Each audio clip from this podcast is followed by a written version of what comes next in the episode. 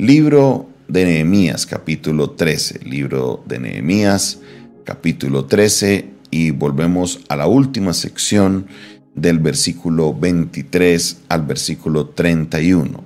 Nehemías, capítulo 23, perdón, capítulo 13, versículo 23 al 31. Y dice la palabra del Señor de esta manera.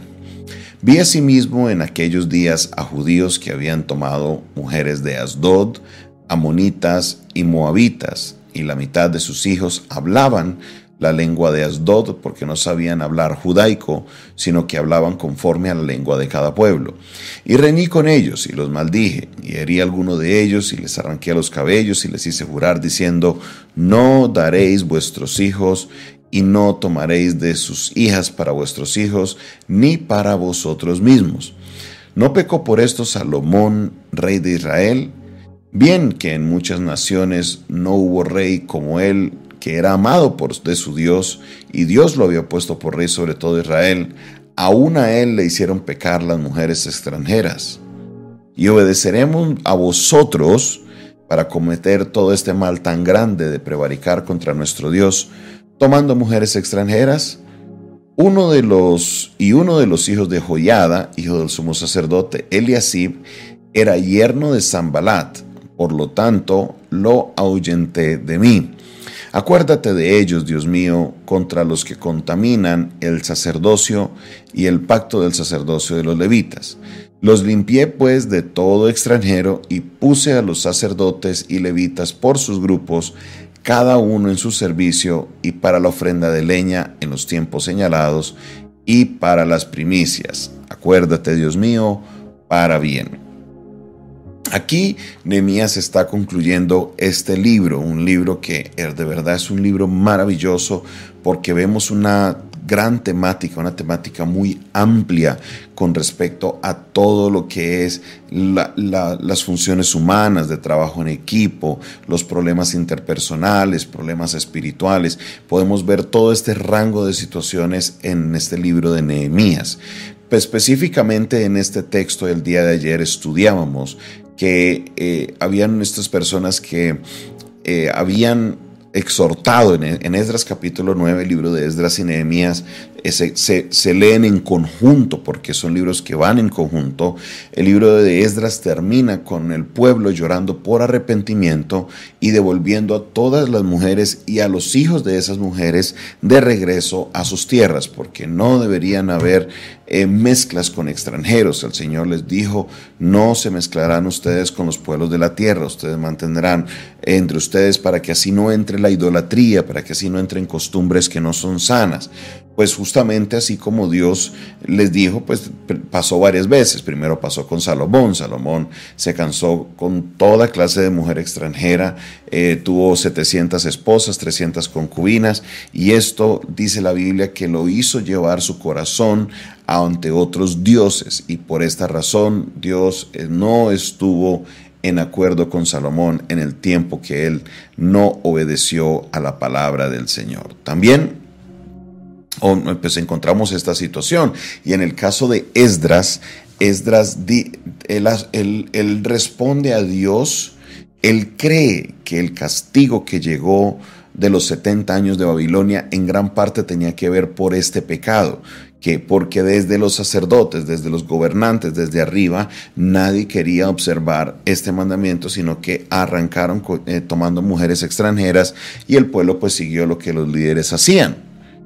A raíz de esto, el pueblo, entonces, eh, perdón, Esdras le habla al pueblo y el pueblo se compunge, el pueblo se arrepiente, ellos lloran y toman cartas en el asunto. Pero mire lo que pasa, al pasar el tiempo, las personas volvieron a, su, a, su, a sus andanzas pasadas.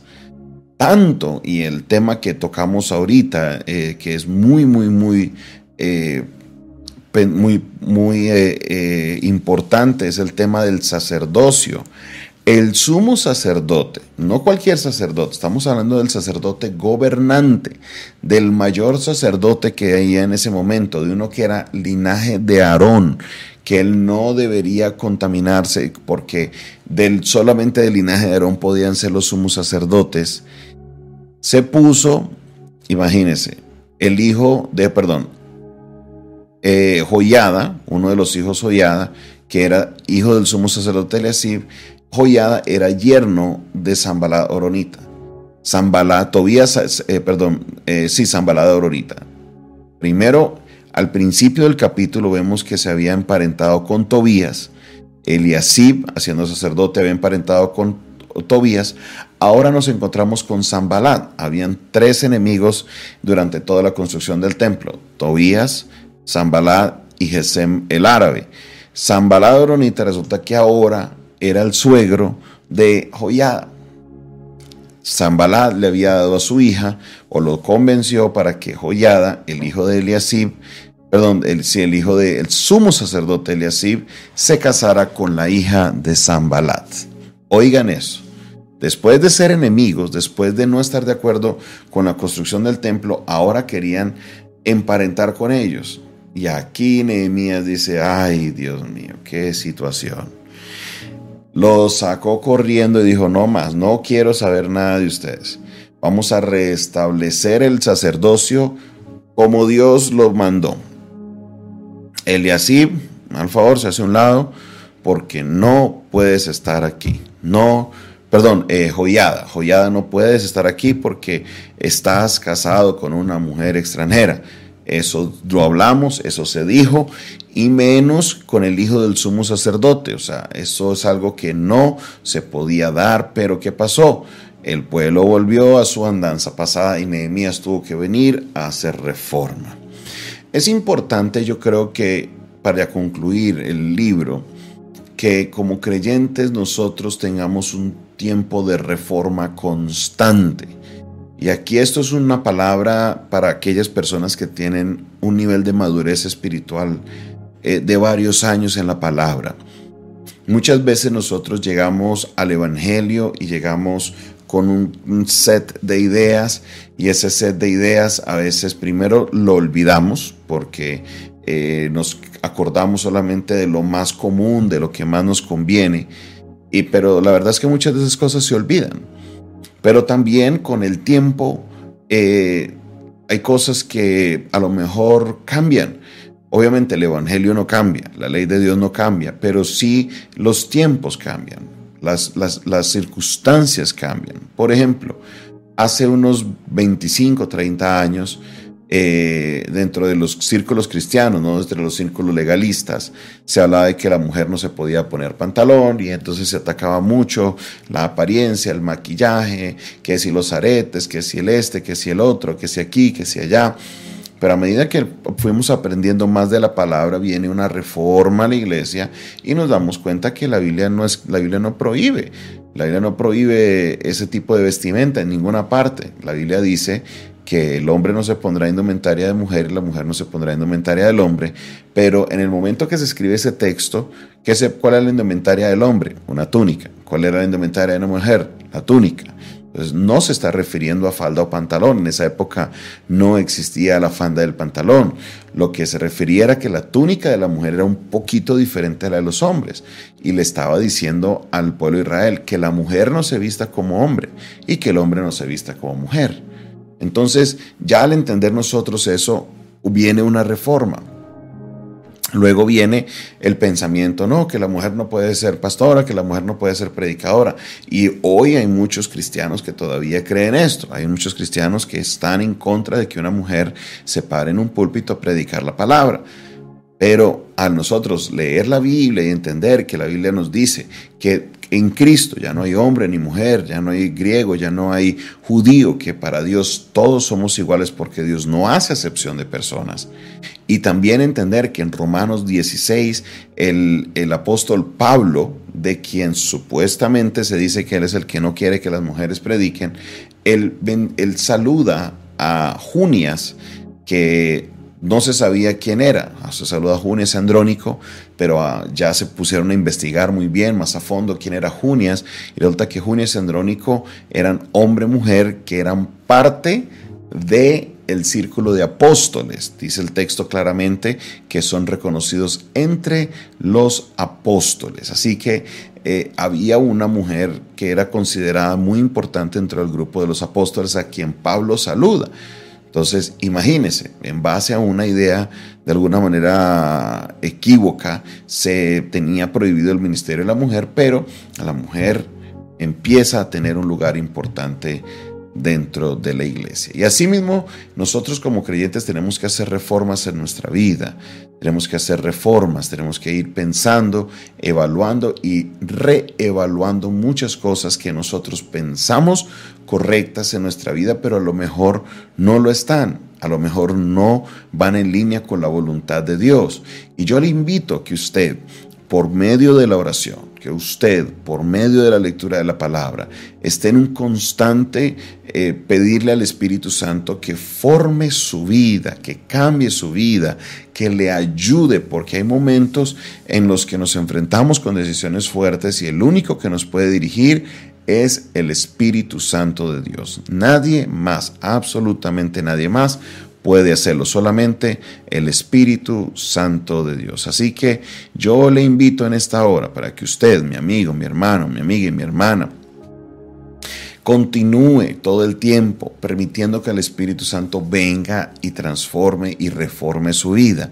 No se aferre tanto, no es que en mi tiempo se hacía esto, no es que en mi tiempo se hacía lo otro, no es que en mi tiempo, bueno, vamos a la palabra y miremos qué dice la palabra con el respecto hay cosas que nosotros practicamos en nuestra vida espiritual que no son bíblicas. Ojo que al decir que no son bíblicas no digo que sean malas, sino que son prácticas que simplemente eh, la Biblia no dice nada al respecto. Y al no decirla, pues si son guiadas por el Espíritu Santo podemos hacerla y si no, pues no se hacen. Pero tenemos que estar en ese constante planteamiento y replanteamiento de nuestra vida espiritual.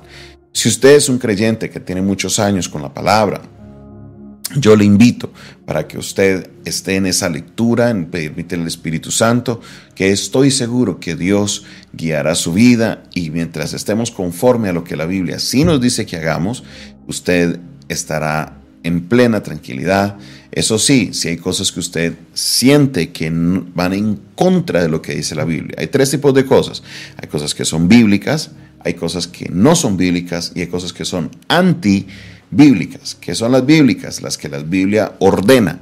¿Qué son no bíblicas? Cosas que no aparecen en la Biblia. Pero no es que sean malas, simplemente la Biblia no se pronuncia al respecto. Por ejemplo, ¿dónde dice en la Biblia que el culto tiene que ser alabanza, adoración, ofrendas, anuncios y prédica?